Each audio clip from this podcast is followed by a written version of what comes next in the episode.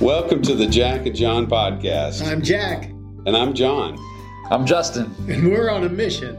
to help you focus on Christ. You may have noticed someone walked in on us this morning and we brought him into the room today. Uh, this is Justin White. Justin is the teaching minister at the Mount Gilead Christian Church and a good preacher he is. I have never heard a weak sermon from Justin, and uh, my wife just loves loves your teaching. We'll, we'll stick around. It's bound to come. You know, I'm old, so I, I'll forget about it. but uh, Justin has an interesting story. Uh, how long have you been in ministry, Justin? Yeah, so I really I grew up as a preacher kid uh, in in Plainfield here on the west side of Indianapolis, and um, so in some ways it's just always been a part of my life. You know how it is in a preacher's family, but um, uh, went to seminary at Cincinnati Christian University. Awesome. and then started as a 22 year old naive kid out of Bible college. Thought I knew all the answers to church leadership and people, and quickly found out I knew nothing. um, uh, started in children's ministry, began preaching, and then in 2011 ended up at a church in Columbus, Indiana, First Christian Church in Columbus, Indiana, where I served as senior minister there um, until 2016. Okay.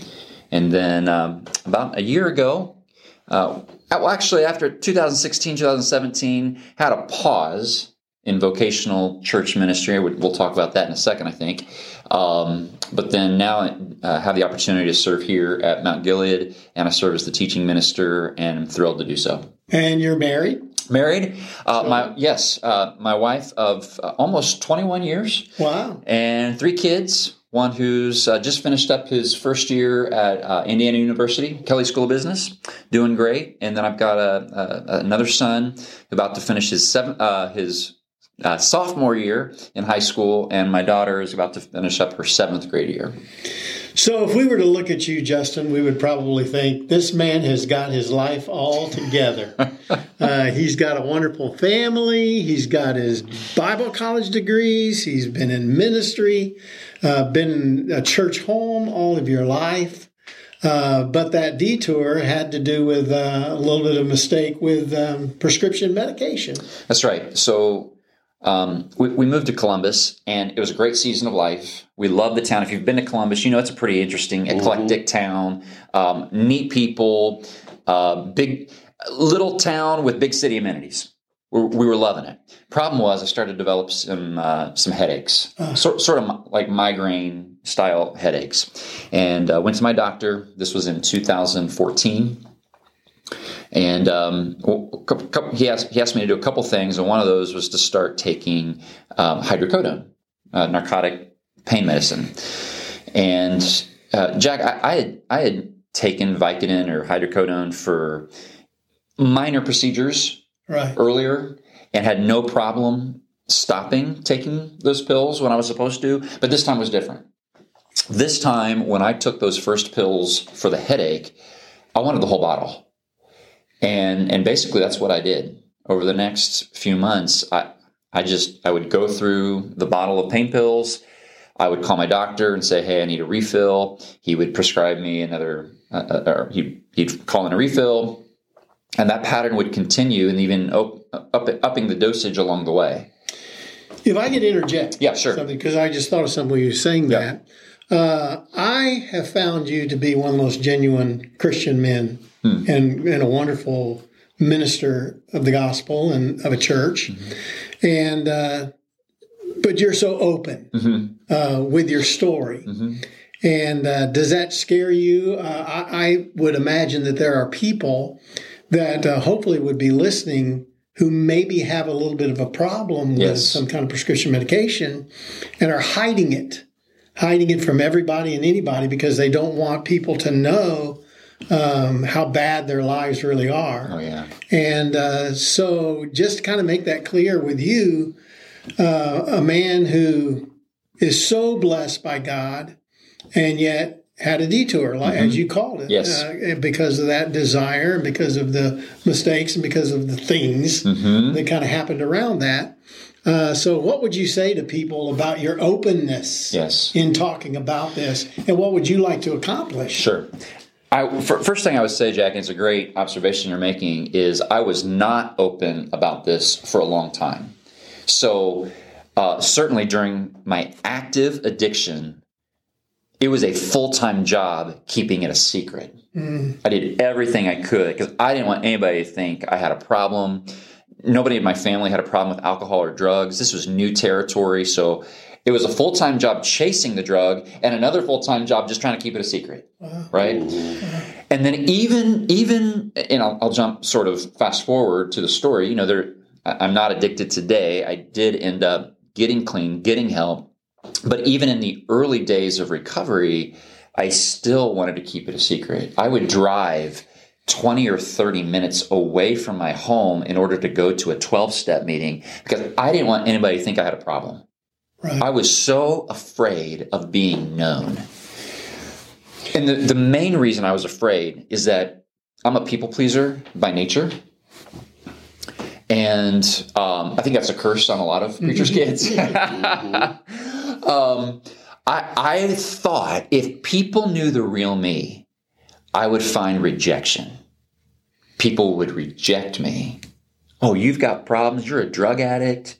You, you drink too much alcohol. You get drunk. Oh man, you know, we don't we don't want the, we, we don't want to. You've got problems, right? What I have found is that it's actually the opposite that happens. Mm-hmm. When we are more vulnerable, more authentic, if if we say to one another, "Look, I've got this problem and I need some help," man, people accept you, and there's right. a closeness that happens. And it's not even just that kind of addiction. I know for me, uh, in my younger days, when my kids were younger, uh, had a little trouble mm-hmm. with the children, and I was embarrassed for the church people to know that there was a little bit of a problem in my home. Mm-hmm. Um, maybe the scripture that says that you know we should have our house in order, yeah, or whatever. But we we get these uh, guilty feelings from the scriptures, yes, and then we become a hypocrite. We hide the true nature mm. of who we are. We have a false face right. on. So this can this can actually move out into any number of situations. It's interesting that you bring that up. I remember when I went to rehab, I was sitting in a circle with about 20 other guys, and it was a processing group. Right, we, we, had, we had come out of listening to a lesson on addiction, so we, we came back and we sat around the circle and kind of just processed together what we had heard. The very first time I attended that meeting at rehab, and I heard guys going around the circle, each each one of them saying something like, "Hi, my name is Jack. I'm an addict. Hi, my name is John. I'm an alcoholic." And I just sat there froze. Like, how can you be so honest about the fact that you are an alcoholic? I'd grown up in church my whole life and I had never never been honest. I had never been honest myself and I had never been in a group that was so honest about their brokenness and about what they were struggling with. And I remember I went and did some one-on-one counseling even when I got back from rehab, you know, for a few months, still trying to recover and get a foundation for the next chapter of my life. And I remember my counselor at the time, he was a Christian guy. He said, Justin, can you imagine if the church got that? Mm. What if the church could come to a place of understanding in our small groups, in our life groups, mm that we can be totally transparent about whatever it is that we struggle with, whether it's addiction or pornography or gambling or anger or gossip or overeating, whatever it is. What if, what if we could create a culture hmm. where that was the norm? And I'll just be honest with you, that has been one of my passions hmm. ever since coming to that realization myself. Like, I want to bring that into the church and help a church change the culture. Because I think a lot of our cultures, or a lot of our churches struggle in that culture of trying to put on the church face and say, Hi, I'm fine. Not only that, but I think it even goes beyond that to I'm fine mm-hmm. and you're not, and yeah. then becoming critical of you, even right. though I may have the same problem. And that's classic deflection. Yeah. Mm-hmm. Right? Wow.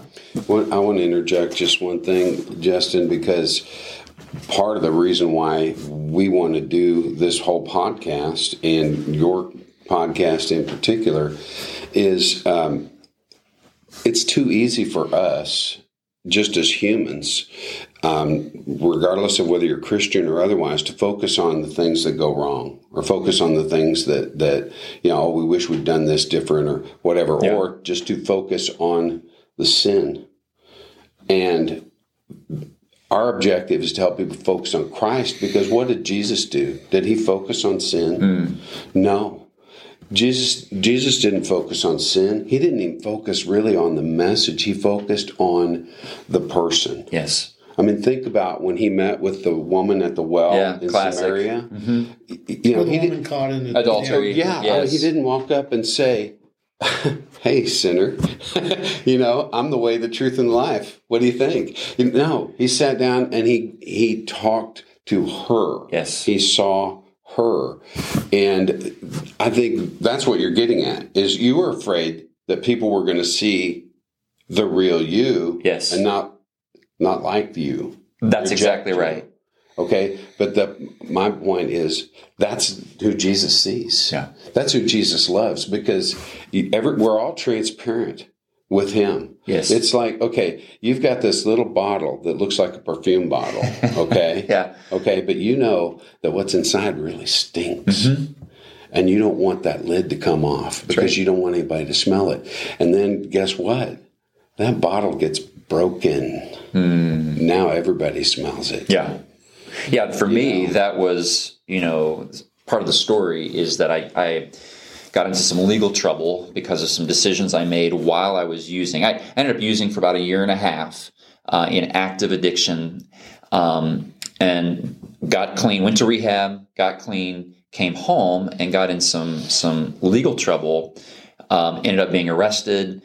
Um, ended up having to serve some time, which maybe we'll talk about here in a little bit. But everything ended up on the front page of the newspaper for multiple days. You talk about the jar of stinky Oh, perfume yeah. breaking. Boom, it happened. Yet what's interesting, John, that in and of itself, even though it was extremely painful, was the key to getting healthy. Because when everybody just sees it and it's in black and white on the newspaper, Or in color. No, or, or in color. Oh yes. There's nowhere to hide. And finally it was like, okay, well, I guess the secret's out. Was the word pastor in any Oh, headlines? no, well, the, one of the headlines, it, wa- it was like I know they'd eat that up. from from the pulpit to prison Oh. or something. You know, I'd always been big on alliteration in my outlines as a preacher. That was a that was a game changer. No, it, it was Yeah. something like that, of course, and and it was a massive story. We were in a smaller town. It made the news for for weeks. Um, but there was a blessing even in that because at least Yeah. now the secret's out. There was freedom that actually came from that. Oh, I'm finally known. And if people are okay with that, great. If they're not okay with it, okay. You just have to accept it and then move on. Yeah, and thank God Jesus is is okay with it. Right. You know, he, he knew the stink before the stink got He out. already knew. Yeah, Yeah. And I think if we think about it, probably all of our stories have to do with God intervening in our lives. Amen. yeah, God being involved in our lives. And when we are in trouble, God doesn't leave us or forsake us. Then God is still there. And I think that that is a thread that runs through your story from 100%. from beginning to end, that you could see a God use people or angels or something that was taking place in your life to get you to the place where you are now. I don't I don't think we have to ask whether you felt closer to God before Or after. or after. It's not just that I feel closer now, it's that I feel like I have even a different understanding of God now.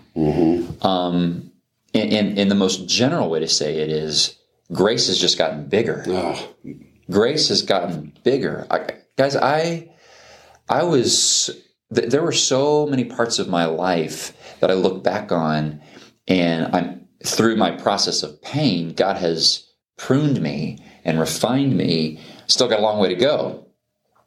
But one of those areas is that man, I used to be really judgmental. Mm. And if I heard, like when I was a pastor and somebody would come in from a congregation that I knew was having marriage problems or was drinking too much or had a gambling issue, they'd come into my office and I would I would kind of have this mindset going into it like sort of like the Pharisee who prayed that prayer, God, I'm so glad I'm not like him. Yeah.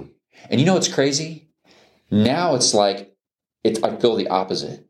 I kind of want to be like that guy. You know, not not in my sinfulness, not in my rebellion, but there is something happens when we become so honest about our brokenness and about our fallenness that that turns our hearts to God. Like He's the only answer. He's the only place we have to look.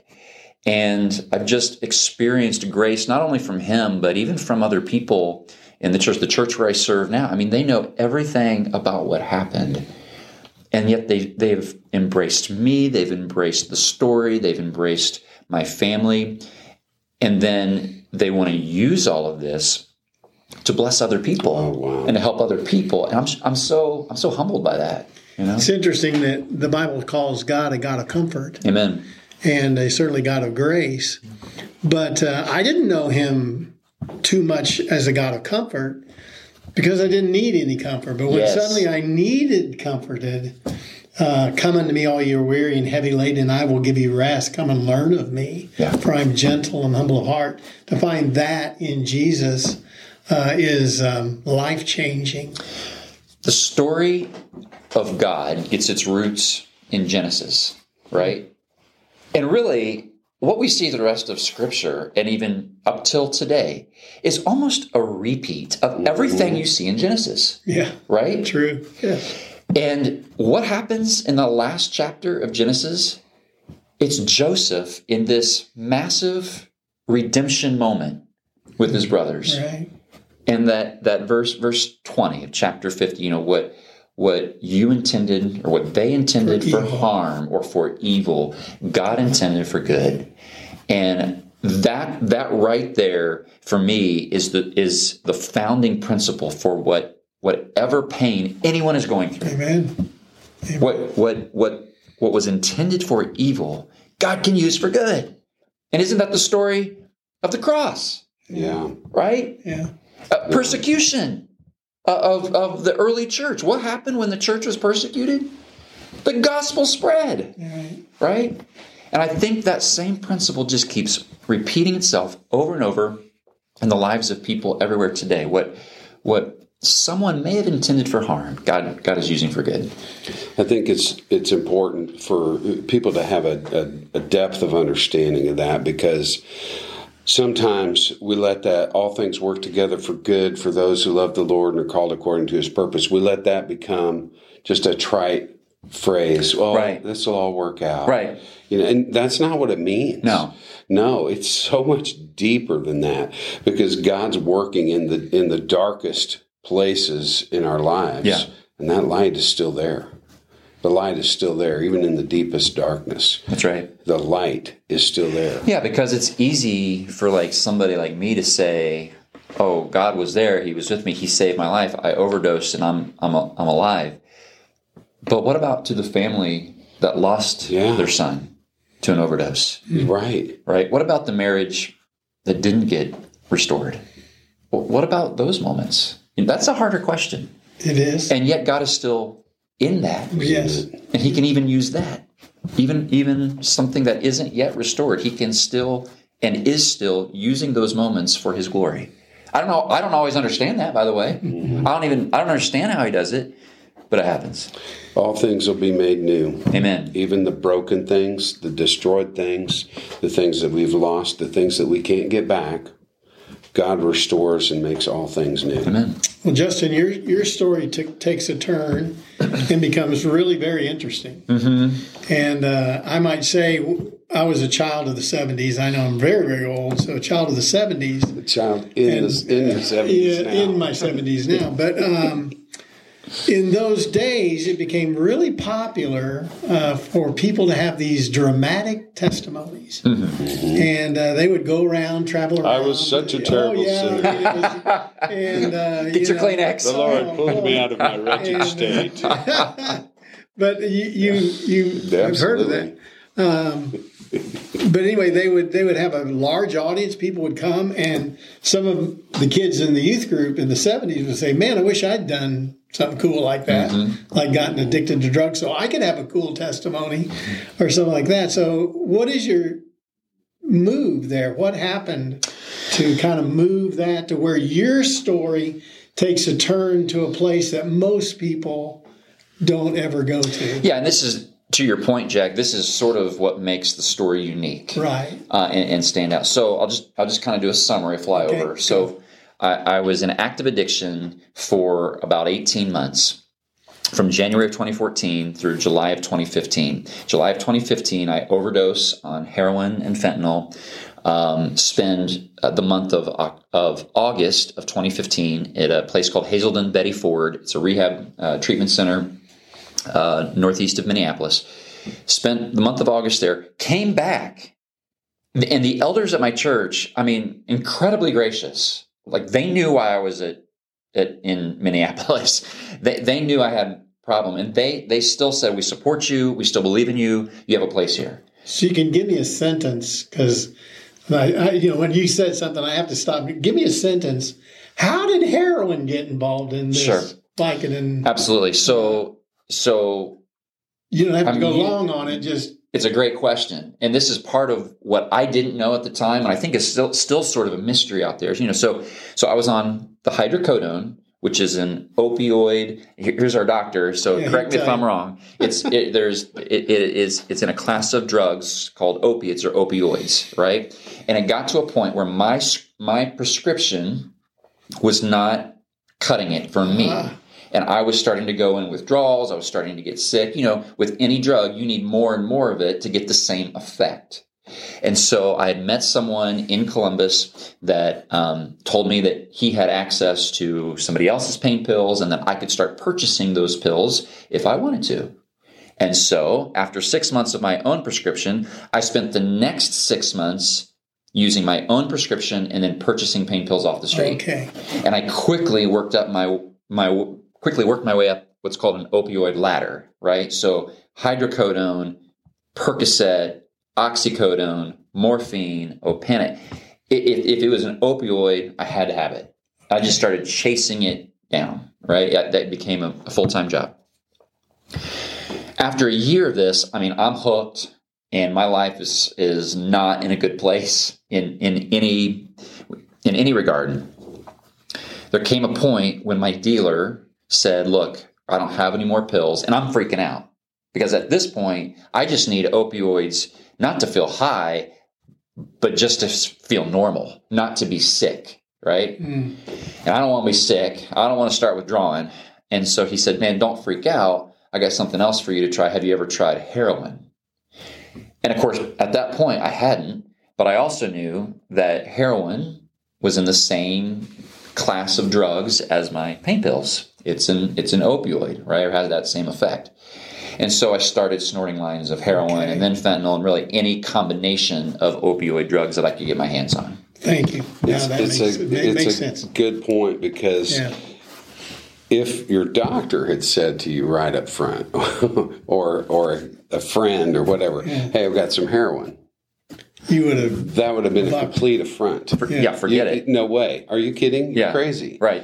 Um, but you had gotten to the point where the, the drug owned you. That's exactly right. yeah, you weren't purchasing the drugs; the drug was buying you. Amen. Yeah. Um, I, I want to interject something for patients here because it's easy for people to say, well, I don't see how anybody gets addicted to that stuff. And I got to tell you, it, it's what you said about what the hydrocodone did for you when you started taking it for the headaches. Right. Okay. Because everybody's different. Okay. You, you took it and got something. Okay. I don't feel like I have to worry about an addiction with hydrocodone mm-hmm. because I've had it twice for two different surgeries. Mm-hmm. I did not like the way it made me feel. I got irritable. I couldn't sleep. I hated the way that stuff felt and felt like Advil actually would have worked better, but I couldn't take it because it, it would thin the blood after the surgery. Okay. Okay. So hydrocodone wasn't a worry for me. I have a good friend. He says, Man, I don't ever want to take hydrocodone. I said, Why is that? He said, Oh, it makes me feel real good. Mm-hmm. Now, see, there's the difference because one person can be drawn to that stuff and it gets its hooks in and it's got you. The other person is pushed away from it. That's why my mom, when all of this happened and started coming out, the truth started coming out, she just couldn't understand it because it was exactly what you just Right. described. She was like, I take it and I feel sick. Exactly. I hate it. And one of the things I've had to realize is, and maybe this could be another podcast, I don't know. Yeah. There's a reason why it made me feel good. hmm I'm going to leave it there because that has taken me years to figure out Yeah. the why. I think I have a better idea now today, but there's a reason why when I took that and I was sort of numb and happy. You know, the question is, why did it take a chemical to make me happy? hmm Why did it take a chemical for me to just feel normal and good with myself? Well, there's a reason why, but it was under the surface and it took a long time to figure that out. Yeah. But anyway, Yeah, move along. yeah, so I, I overdose, go to rehab, come back, start start um, preaching again. My problem, and and this would be to anybody I would I want to you know share who's might, who might be struggling with whatever they're going through. I did not at that point when I came back from rehab. I didn't want to think of myself as a lifelong person in recovery. That's what they tell you you have to do in order to survive. But most of us, including me, when I got out of re- rehab, I thought, oh, I got this. I'm Check- well. I'm well. I'm delivered. I can sort of check this off the, off the off the list and move on with my life. Uh, I couldn't have made a worse mistake. Hmm. Um, I was I wasn't working a program. I didn't use narcotics anymore, but I wasn't working a program. I w- I didn't get a sponsor. I wasn't going to twelve step meetings. I really wasn't even honest with my congregation about why I was away. If somebody would come to my office and say, "Hey, what was going on? You know, tell me about what happened," I would tell them, and so word sort of got out, but I never really came out to my congregation and say, "Look." I'm an addict and I developed this problem and I'm sorry. Um, I'm working through it. Thanks for your support. If I would have said that, I really think the church would have gotten behind me and been okay with it and helped me because really st- statistics show that about two out of every three American families are facing some sort of addiction in their home. So this is not a foreign concept and there's more and more awareness, but I wasn't ready to come clean. I wasn't ready to be honest about what had happened, right? So I kind of led this sort of fake recovery life hmm. for about a year. And then the twist happens. I go home from church. This is December of 2016. I go home from church on a, it was the Sunday morning before Christmas. And I walk in with my son and we quickly realize there's a lot of stuff missing from our home. And so we call 911. Um, we got our insurance agent involved. Somebody had robbed our house. It was clear. We got that process going. I'm going to speed up a little bit, just kind of give an overview of the story. And so, about a week later, I get a call from the police, and they say, "We think we found your stuff, but we need you to come down to the station to identify it." So I go down to the station. I was by myself, and sure enough, about two thirds of our stuff is, there at the station. And I thank the officers. Um, this is great. What are the next steps? And said, "Well, actually, we have a few questions for you." So they led me to this uh, small interview room, and they start reading me my Miranda rights. And I thought that was kind of strange, but I'd never been in trouble before, so I just kind of go with it. And the long and the short of it is, um, they found my stuff with one of the one of the young men that I had purchased those pain pills from years earlier. His story is that I had recruited him to stage a burglary What? so that I could claim insurance money, pay off the drug debt. Um, now, Sounds believable. it, it does. I mean, for, for some, it, it may. Um, I can tell you in all honesty and integrity, I did a lot of stupid things, Not that. but not that. Not that. And in my attempt to convince the police of that, I shared with them that no, I hadn't done that. I hadn't staged a burglary. Um, but I had purchased pain pills from this young man. And the police did the math at that point and realized that when I had purchased those pain pills, he was underage. He was a minor. And that part is true. And when we get to this part of the story, this is, to be honest with you, this is the most painful part of the story for me because I've always loved kids. I started in children's ministry. I value young people. Um, and yet, in my addiction and in my um, brokenness, I made a really a, really bad series of choices uh, negatively impacting and influencing that young man. And but, I, but not with intent. Not with intent, um, but and, and, certainly if I was was in my right mind, right. I don't believe. I really don't believe I would have made that same decision. But you know that's one of the things that happens when we're under the influence. You weren't thinking of hurting him. No, I, but I was being selfish. You're thinking of yourself. I was thinking of myself and um, trying to think how do I how am I going to get uh, on the next four hours of my life? I need another shot of narcotic, you know. So I ended up purchasing those pills, and so they did the math. Long story short, that then there became this long investigation, months long investigation. Three three or four months later, the cops show up at my house and they put me in handcuffs and take me to the county jail.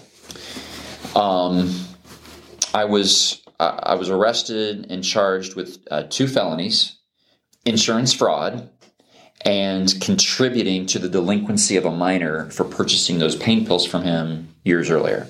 Now, as the investigation went on, I bailed out of jail. I spent one night there, bailed out, um, started working with a lawyer, um, and then as the as as our lawyers and the prosecutors started working it all out, they dropped the insurance fraud charge but they did. But I did end up pleading, pleading guilty to that contributing charge. Um, I just, you know, some people may have told me, no, you got to fight that. You know, you should work with your lawyer, and and they didn't have any evidence, da da da. But guys, I just felt, at least ethically at the time, well, I did do it, and number two, I confessed to it when the police were asking me about it. So I just, in working with my lawyer, we just felt it was best if I go ahead and plead guilty um, to to that count. Is actually two counts. Six months later, now we're at October of uh, 2017, and it's time for the sentencing hearing.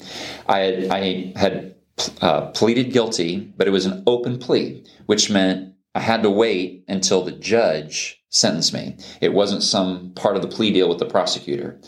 And so we were all nervous, getting ready for that sentencing hearing. The, the morning of, I asked my lawyer again, hey, what am I facing?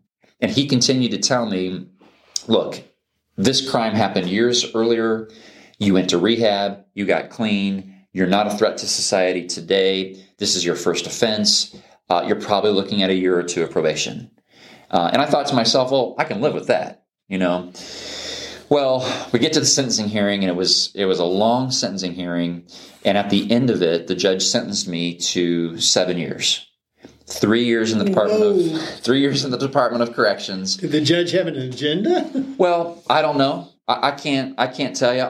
Um, I, I kind of look at this sort of like back in Genesis fifty. You know, right. if there was any kind of uh, ill intent. And I, I, don't know if there was or not. I think maybe the judge is trying to do the right thing. Um, uh, maybe it, the judge thought a pastor deserved a heavier sentence. I think that's part of it. You, you do yeah. often see people in position of influence getting harder sentences, and I just have to accept that. The bottom line is, and you, you, you've been in ministry, Jack. You know, there's a lot of perks and a lot of blessings. Much is required, though. Exactly. Yeah. Boom. And if you if you take advantage of that, there's going to be repercussions. Right. And I think that was part of it. I've learned to just accept that and, and move on. Um, and maybe the judge didn't want to be on the front page of the newspaper. Maybe. You know, judge lets p- pastor walk, you know, or. yeah, you never know. Um, I'll be honest with you guys. There was, for a long time, and I'll get into what happened next in just a second, but for a long time, I was in classic blame mode. Mm. Sure. I blame the judge. I blame the prosecutor. Um, I blame the doctor that prescribed the, the, the, pills that I was asking for and I was lying to him about. I was blaming even him. I was in classic blame mode until I realized wait a minute. I'm the one behind bars. They're all outside the fence. They're with their mm. families. I'm the one doing time. Maybe it's me. Maybe I'm the common denominator, and I was. Maybe it's me. Maybe it's me. So when I, and, and honestly, it took me like half of my prison sentence before I got to that Oh point. wow. But once I got there, and this is the part of the story I always like to get get to Yeah. because the bottom line is, yeah, I was I was uh, walked out of that that courtroom in handcuffs with the sheriff, spent a few nights in county, and then uh, was placed in the state prison system. I ended up serving um, 15 months in total. And you you had said that your lawyer asked, can he have a couple of days to get things in order because we weren't expecting this? And the judge says, sorry. Sorry, By the way, there's a. Uh, do you all remember the Pogo comic, comic strip? Pogo. I don't think so. None of our audience does. Nobody. well, I, this, this, you will remember this. You'll probably use it. Okay, Here's all the right, great. Okay. Pogo uh, one time said, uh, "We have found the enemy, and he is us. Yeah, us." he is us. Yeah, that, that was from an old comic strip. Yes, uh, and that's true. I think, in a sense, hundred all of us. percent. Yeah. Jack. It, it's it's us. You have to look inward. Now, were there factors outside of my control that led me mm-hmm. into addiction and into incarceration? One hundred percent. But was I the primary reason? One hundred percent. Yes, it was me. And when I got there, and again, this was like halfway through the prison sentence that I finally got there. Once I got there, that's when the freedom really began. I got to tell you guys, I have never felt more free than when I was behind bars. Now, it took some time to get there. But once I got to this point where I realized number one, I've got a problem. In fact, I've got multiple problems that need to be addressed. And coupled that with what you just said a minute ago, John, which I think is so significant that even despite the problems and my sins and my addictions, that God loves me for me, and He was clearly, I, I could spend all day telling you how He was providing for me, even in prison with different people and different situations that happened along the way. Even, even with all the junk of my life, He's still with me. He still clearly loves me and is providing for me. When I got there, that's when freedom really set in. And ever since that point, it's been a great journey of, of seeing how God is using this for good. something just amazing uh, came to my mind. Uh, so many people blame God. You said you blamed the judge, you blamed this. Did you ever blame God? And uh, I, the reason I think that is so dangerous, God gives us free will, and we use our free will to make choices Yeah. and decisions, Yeah. and then turn around and blame God for the choice and decision we made sometimes, or get into a situation where a suffering or a trial or a difficulty comes. And rather than, you know, use God uh, as a strength and help to bear us up, we blame God for, the, For me, bad. for me, it didn't get all the way to blame. okay. It was more of a question. Okay. God, why? Why? like I found out later, and I shared with you before, I found out that I'm the only one in the whole country that has ever been to prison for that charge. Wow. Um, and so, of course, at, at, at some point, the question was, why? You know, why me, Lord? But here, here's the thing in recovery, and if, if you've been to an AA meeting, you may have even heard this reading. One of the pillars of sustained, successful recovery is the concept of acceptance. Right. I have to accept that there are things outside of my control that are going to happen, and I have to be okay with that. I'm not God. I am not the center of the universe, even though sometimes I think I am. I'm really not. And I have to just be okay when something happens that I don't think should have happened. I don't think I should have gone, gone to uh-huh. prison, you know? Uh-huh. But now I can say I'm glad I did because of the lessons I learned and what it was preparing me for in the second half of my life. I turned 40 behind bars. Wow. That was a hard day in some ways. but in other ways, it was a good it was a good day because I realized, you know what, God has given me a chance to have sort of a timeout. When your kids were little and they did something wrong, you, they go to timeout, right? I got a I got a grown up timeout. Right. But you don't have your Atari machine in, in your big screen. But I had a lot of ramen noodles, man. okay. yeah. And honestly, guys, I have to say this too, as part of the story. We all have ideas about what prison is like and about the bad dudes that you meet in prison. And yeah, there are a lot of bad dudes there. But man, I made some of the best friends of my life in prison. There are a lot of guys in a similar situation that got caught up in something bigger, it got out of control, bigger than what they had thought, and they ended up um, doing something. I, I found a lot of the guys in there, the majority of the guys in there, were in there because of a drug related offense, selling, manufacturing, um, a drug related offense, or because of something they did when they were under the influence of drugs or alcohol. So it, it, it, the jails and prisons today are packed with people who have an addiction issue or who have mental health issue. Not so much maybe the criminal mindset that we think of, although that's true too. There are some just lifelong criminals who just really like doing bad things to people. But you can even argue that's a mental illness too. That's a mental health issue too. My point is, my whole perception about who's in prison and and why did they get there that really changed. And thankfully, they they helped shape me and they taught me a lot just about life and about God and about how to handle adversity. I'm so thankful for that. When I think about what you said in that little bit about using heroin, mm-hmm. that first time that you got heroin, mm-hmm. um, when you're at that point and you're on the brink of withdrawal and you need that drug, you're vulnerable to about anything. I mean, the guy that's giving you the heroin, he could have been the conduit to any different array of crimes. That's an excellent observation, John, and you're exactly right. I would have done anything at that point for more drugs. In some ways, I'm spared. Yeah, that's what I, that's what I mean. Yeah, it didn't yeah. get any worse. It didn't get to where it took the sustenance of your well, family. That's right. Or I didn't kill somebody. Right. Or or drive drunk and kill myself. You know. The or, most beautiful thing I see in this whole story is your family is intact. Mm-hmm. You have a wife who stayed with you right. when you weren't there, and kids that are still your kids.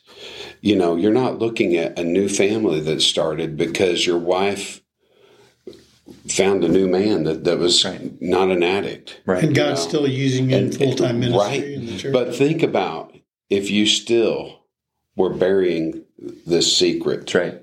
If that instead of it blowing up in your face, if it had continued to grow, and and I, I told Justin a story earlier about I can't give a lot of details because of HIPAA. You don't you can't share things that are going to give it away. But I had a patient who it was in a similar situation, and it all blew up it all blew up because they kept putting a heavier lid on the secret until finally it's like a pressure cooker and that thing just blew. And then nobody was spared. Mm-hmm. You got a family that's sacrificed. You got lives that are sacrificed because that addiction just utterly exploded. And it didn't just hurt the addict, it, it slaughtered everyone. The community. Yeah. Yeah. And that to me is the beautiful thing about how God was truly with you in your darkest moments. Uh, one hundred percent. It's a great. It's a great point, John. Not only did I have a wife who stayed faithful, and kids who were still accepting of what was going on and were okay to come visit me in prison, which you know in some ways was traumatic in and of oh, itself. Yeah. Um, but it's also the story of the church, God's people rallying around a family in need. I cannot tell you how many people brought meals, um, sent money to my wife and kids while I was behind bars and couldn't work, gift card, gas cards, um, even help with housing.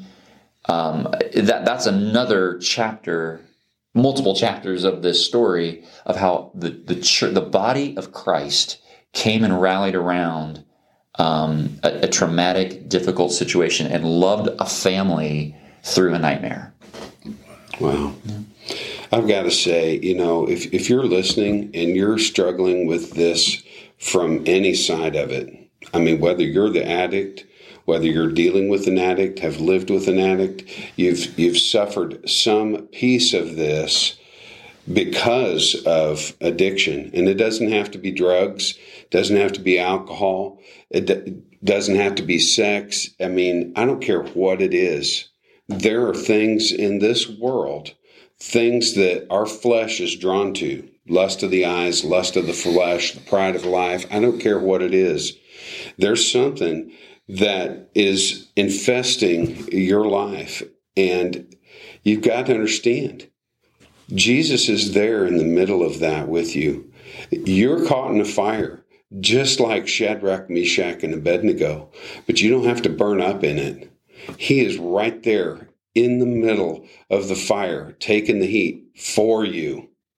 Yeah. You don't have to get burned up. Your life doesn't have to get destroyed because his life was destroyed for mm-hmm. you. Amen.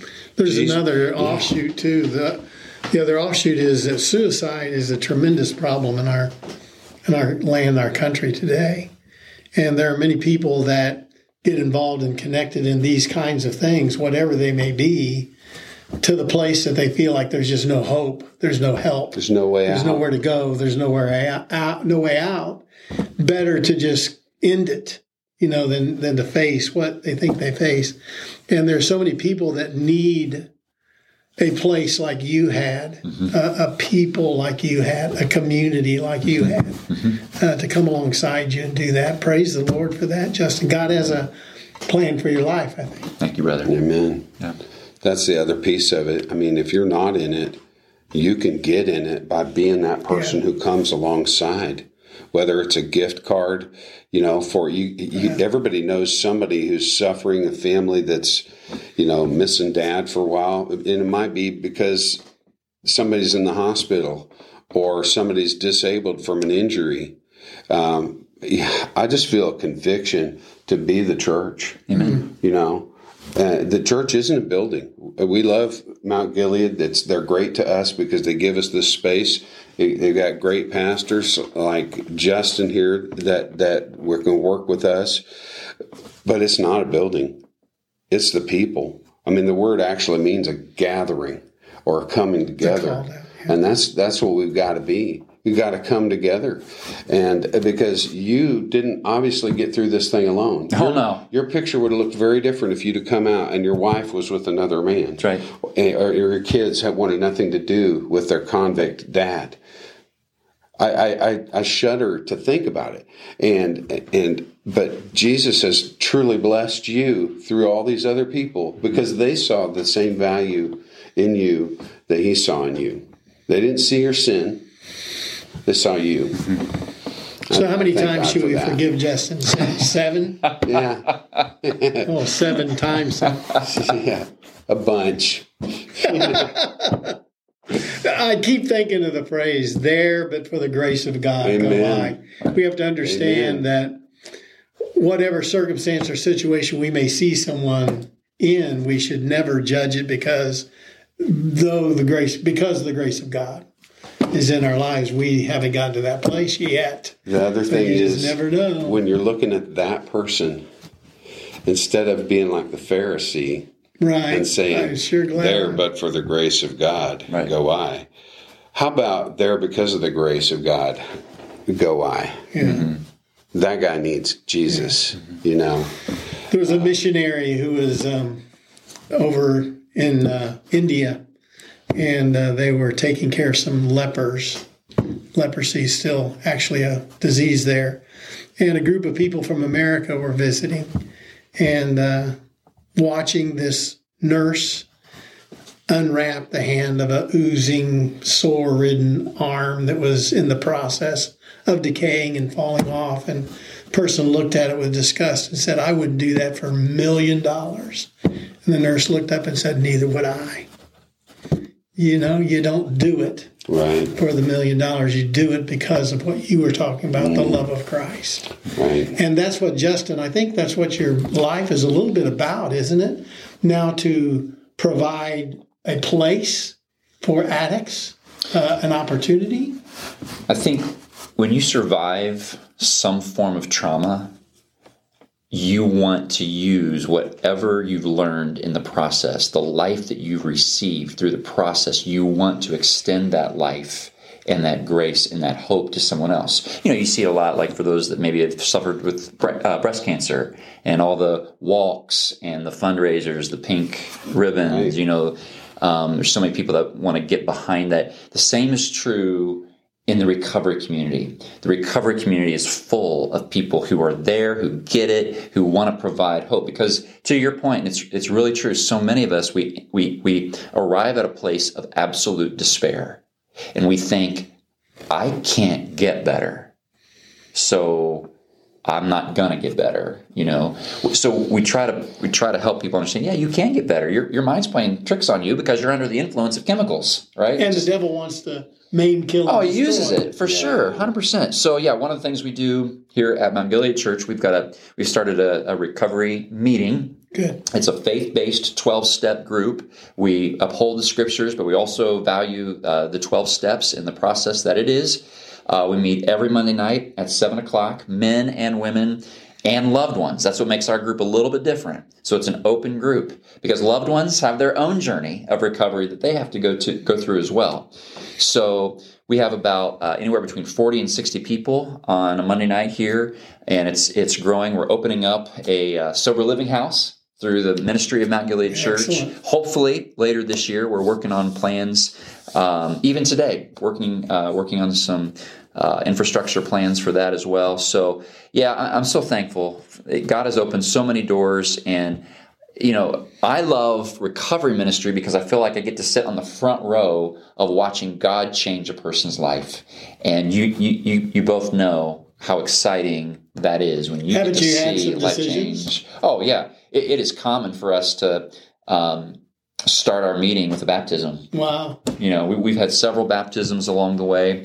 And, um, you know, people are, are coming to know Christ through this ministry, uh, maybe for the first time, but many of them coming to know Christ in a new way, in a richer way than before. And that's, that's great too. When I was in uh, church ministry in the 80s, I was in my 30s. Uh, I got very, very involved in what was called First Chance, or yeah, First Chance in uh, Dodge City, Kansas. And I started doing fifth steps with some of the, some of the, uh, Yep. the, the people there. Reviewing their fourth step. reviewing their fourth step, Yes. which is them basically me sitting there in my little office, Yes. thirty year old, having a pretty covered life, Raw. right? yeah. Yeah. And I'm hearing, things, Oh, you having a cover. no, I'm me and listening, yeah, to, okay. to someone tell me all of the things, and I was would sit there and smile, thinking, "Oh my word," you know, but but just simply wind up saying. Uh, praise the Lord for your openness and for your, uh, you know, Yeah. it's it's just an amazing Yeah. thing. But we, as the body of Christ, have got to stop being shocked at sin Right. That's right. and shocked at the people who do it That's right. Right. and uh, starts having compassion. And that's one of the things I think that stands about Jesus when he saw the leper, saw the people without food or with no teacher, no shepherd, him having compassion, whether it was touching the leopard, leper, feeding uh, the people that were hungry, or just simply ministering love into someone's life. He did it every time. Every time. And that's what we should do. Yeah. Justin, thank you so much. Thank you, Thank you. John. Thank you, Jack. Uh, this has been great. Um, I, you know, we could go on, but I mean, we've tapped you guys. Uh, appreciate your patience and your listening. And you know, I got to challenge you. If you've been challenged and motivated by the words that Justin has shared, you need to share this with somebody else. And- share it with your friends. If you've been blessed by Justin, Yeah. you, we know where to find him. He's right here helping people at Mount Gilead Church in Mooresville. So, Well, thanks for listening. We'll see you next time. yeah.